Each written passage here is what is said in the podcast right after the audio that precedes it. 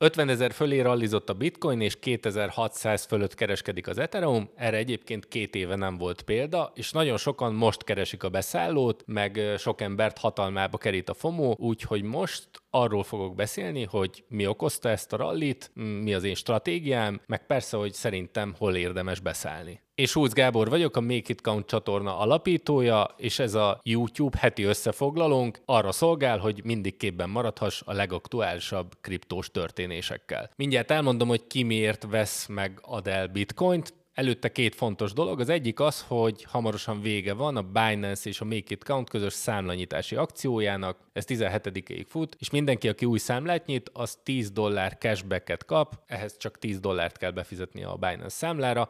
Én ezt ajánlom leginkább, mert hogy nagyon egyszerű kezelni, meg szerintem kb. a legbiztonságosabb is. Most bitcoint, meg Ethereumot egyébként tranzakció költségmentesen lehet vásárolni, úgyhogy akinek nincs még számlája, az nyisson linket találtok lent. A másik dolog, hogy most szombaton volt az Altcoin 100x webináriumnak a 2024-es változata, vagy frissítése, ezért nem is volt egyébként heti összefoglaló múlt héten, mert hogy nagy részt ezzel voltunk elhavazva. Összességében tök jó sikerült, és, és jók voltak nagyon a visszajelzések is. Több mint 40 projekttel foglalkoztunk, meg 8 narratívával, szóval még egy kicsit emeltük a tétet a tavalyihoz képest.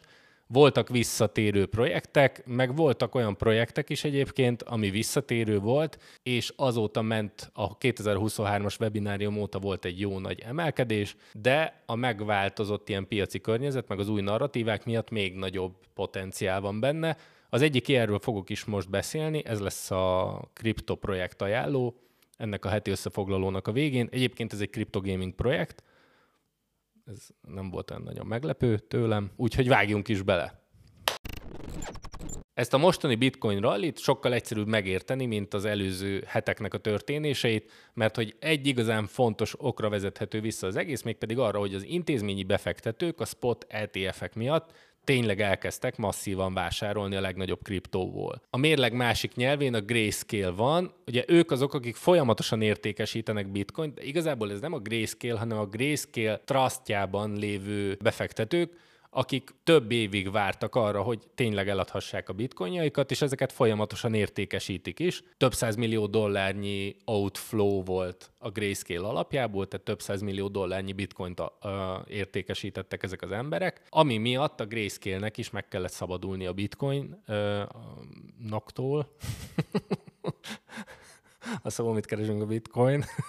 Szóval az intézményi befektetők vásárlásának a másik oldalán, a mérleg másik oldalán a grayscale van. Ugye ez megint nem egy meglepő info, mert hogy az elmúlt hetek nagyjából arról szóltak, hogy a grayscale folyamatosan a piacra önti a bitcoinjait, aminek egyrészt az az oka, hogy a Bitcoin Trustban, a Grayscale Bitcoin Trustjában tárolt bitcoinok felszabadultak, és így a korai befektetők, akik Grayscale-be fektettek, vagy a Trustjába fektettek, most eladhatják ezeket a bitcoinokat, és azért az elmúlt pár évben volt jó pár emelkedés, meg, meg sokkal értékesebbek ezek a bitcoinok, mint az akkori beszállók, úgyhogy ez egy egyértelműen profit realizálás. Nagyon meglepődni ezen nem kell, és ez még egy továbbra is folytatódó trend lesz, viszont az intenzitása meredeken csökken, ezt egyébként egy csomó csatornán lehet követni. Van a Bloombergnek is erre egy jó forrása, és most már az Arkham is, ők ilyen blockchain analitikával foglalkoznak,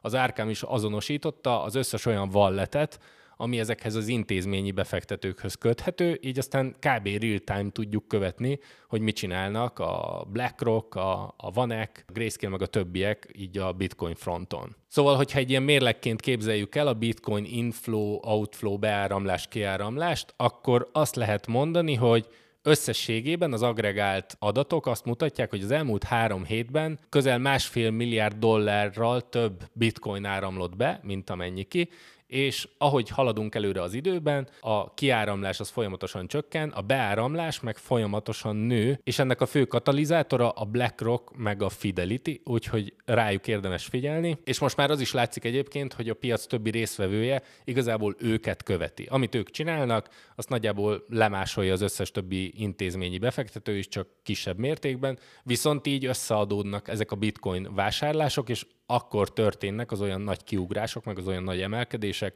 amit mondjuk láthattunk tegnap is. Ebből is következik, hogy én nagy visszaesésre azért nem számítok, valószínűleg lesznek itt korrekciók, meg kisebb pullbackek, hogyha szeretnél bitcoint vásárolni, akkor én a helyetben a 47.500-as szintet figyelném. Egyedül akkor látok esélyt egy nagyobb visszaesésre, hogyha valami Black Swan jellegű esemény történik, ez pedig mondjuk lehet a Genesisnek a likvidációja. Hogyha visszaemlékeztek, még akkor két vagy három héttel ezelőtt az FTX-nek, a csődbe ment FTX-nek a bitcoin készletét likvidálták, és így egyben beöntötték a piacra, nyilván teljesen véletlenül, és senki se tudott erről. Most ugyanez fog történni a Genesisnél is, itt ilyen 1,6 milliárd dollárnyi bitcoin várja azt, hogy, hogy értékesítsék, és így kártalanítsák majd a Genesisnek a, a korai befektetőit.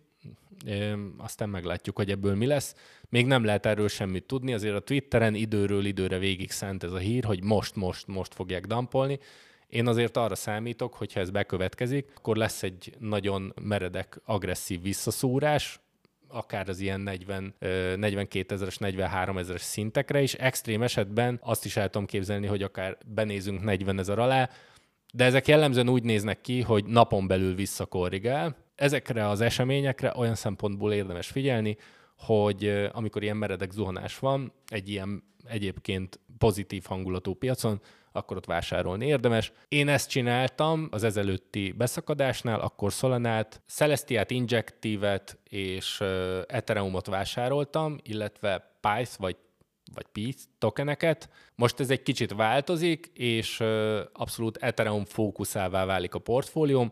Ennek a fő oka az, hogy az Ethereum egyre közelebb van a Denkunnak az indításához, ugye ez a következő nagy frissítés, volt egy testnet indítás, ami sikeres volt, azt így pozitívan fogadta a piac, illetve a másik oka az, hogy a risk-taking narratíva az egyre erősebb. Erről már egy csomót beszéltem, főleg egyébként itt az airdropok kapcsán. A harmadik, igazából legtávolabbi ok, az pedig az, hogy májusban jó eséllyel jönnek az Ethereum Spot ETF-ek, ami valószínűleg ugyanolyan árfelhajtó hatással lesz majd az Ethereumra következő hetekben, mert hogy ugye van ennek egy előrehozott hatása, mint ahogyan ez a Bitcoinnál is volt. Ami még rohadt vicces volt, a múlt héten volt egy Solana leállás, kb. egy nappal azután, hogy uh, talán Discordon vagy, vagy Instán osztottam meg egy sztorit, hogy senki se figyel erre, de milyen érdekes, hogy a Solana-nál egy éve nem volt leállás, és aztán 24 órán belül volt egy leállás három vagy négy órára, Azóta ezt így ugye orvosolták, meg újrain, újraindították, ami így fűszerezte az egész sztorit, hogy közben volt a Solana fónoknak az értékesítése, illetve az előértékesítés első fázisát akkor zárták volna le, de mivel beszart a blokklánca a Solanának, ezért el kellett tolni két nappal. Viszont ami ebből nagyon látszik, vagy amit azt mondanám, hogy amit ebből az egészből így érdemes megjegyezni, hogy tudod, kit érdekelt ez a leállás? Senkit.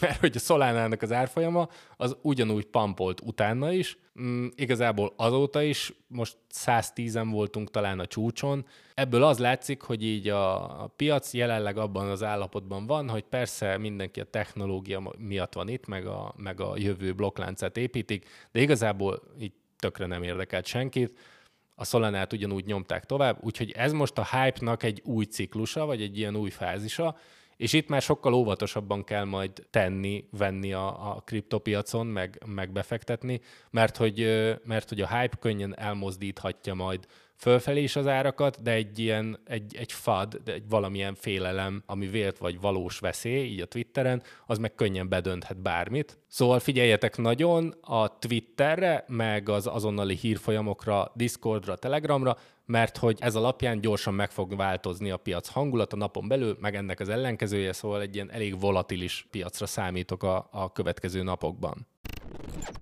Ezt a hype hangulatot egyébként még két dologgal szeretném aláhúzni. Az egyik az, hogy Biden, Joe Biden kirakott egy, egy képet a Twitterére, ahol ilyen lézer szemei vannak, ami ugye a bitcoin meg a kriptónak az ilyen támogatói, ilyen státuszát szokták ezzel kifejezni.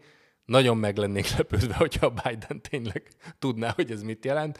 Majd itt is valószínűleg kiderül, hogy egy, egy gyakornok rakta ki ezt a képet, mint ahogy ez szokott lenni mindig. De az biztos, hogy erre a piac egyébként úgy reagált, hogy oké, okay, királyság, mert hogy az elnök is támogatja itt a bitcoint, meg a, meg a kriptót, azért szerintem így árnyaltabb a kép, de ez legalábbis érdekes.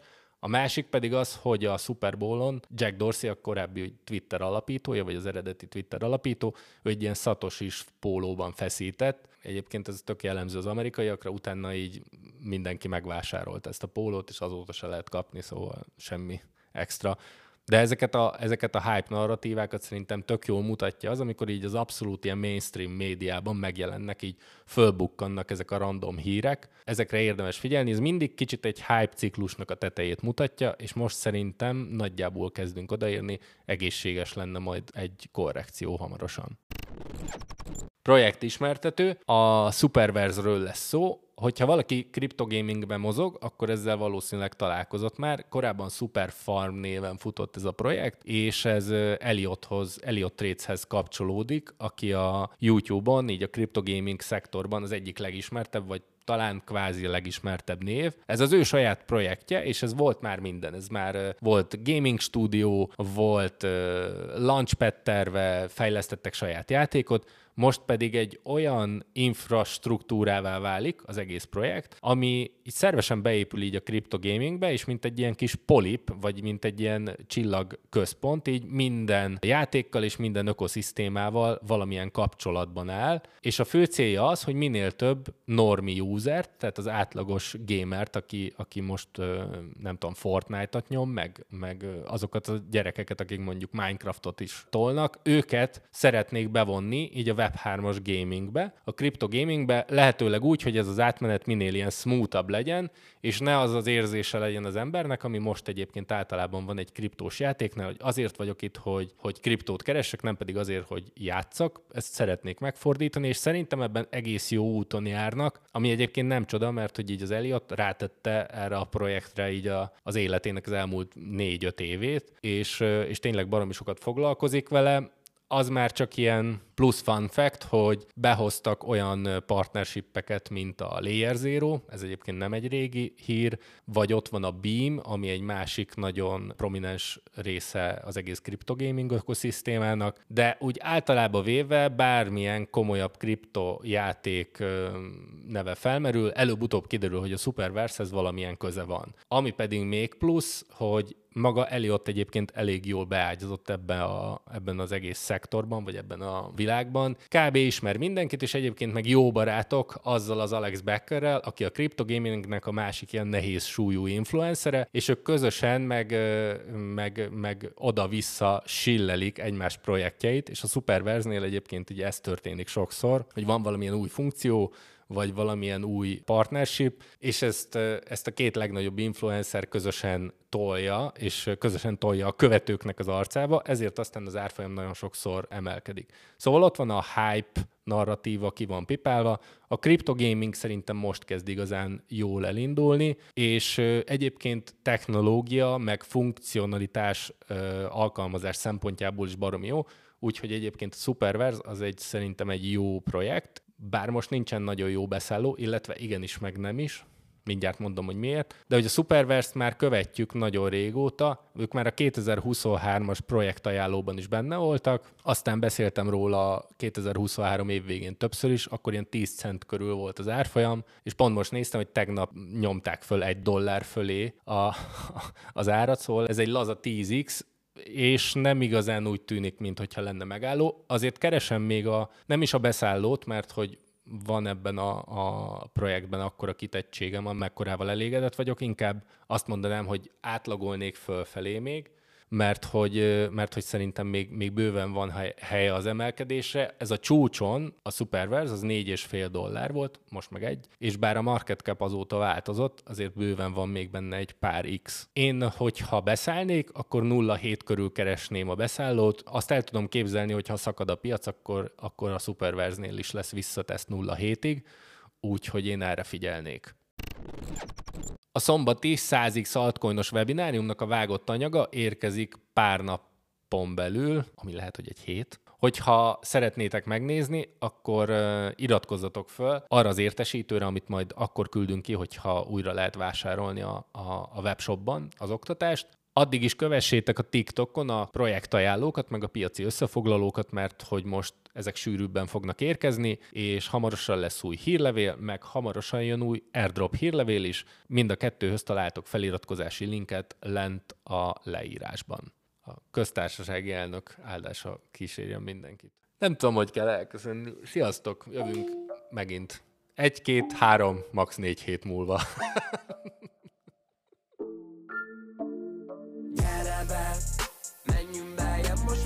miért fél